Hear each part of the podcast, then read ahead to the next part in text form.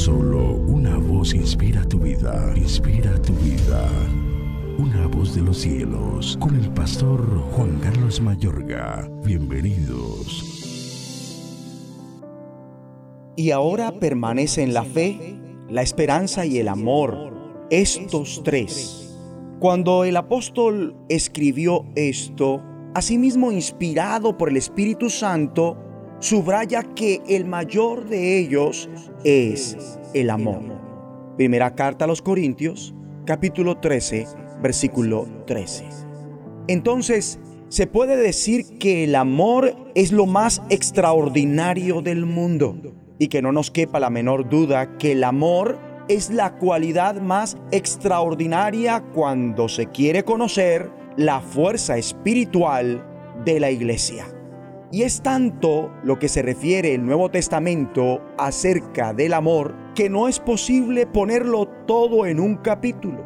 Justamente, ese raudal de alusiones al amor bíblico manifiesta por qué es el mayor.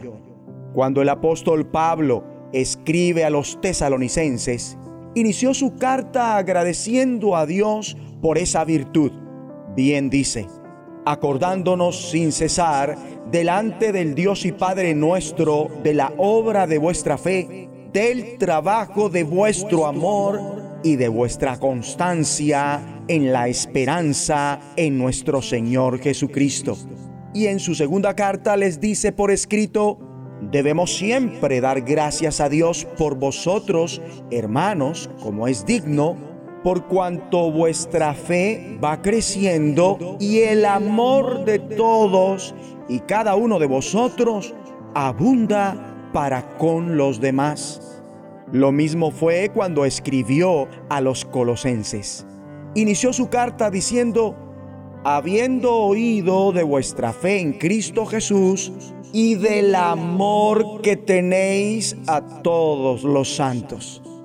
Igualmente, cuando escribe a los Efesios, inició su carta diciendo, por esta causa también yo, habiendo oído de vuestra fe en el Señor Jesús y de vuestro amor para con todos los santos, y en cartas adicionales igualmente toca el tema. A los filipenses, el apóstol Pablo les expresa, y esto pido en oración, que vuestro amor abunde más y más en ciencia y en todo conocimiento.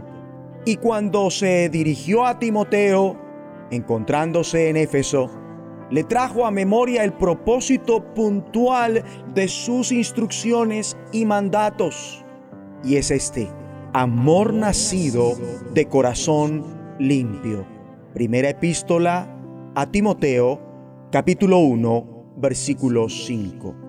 Es más, según está registrado en Efesios capítulo 4, debemos tener presente que el proceso de llegar a la medida de la estatura de la plenitud de Cristo exige que sigamos la verdad en amor, que hace que todo el cuerpo reciba su crecimiento para ir edificándose en amor. Por eso, el principal objetivo, o si quiere llamarlo meta, para toda la iglesia debe ser el amor. Debemos andar en amor como Cristo nos amó. Vamos a orar.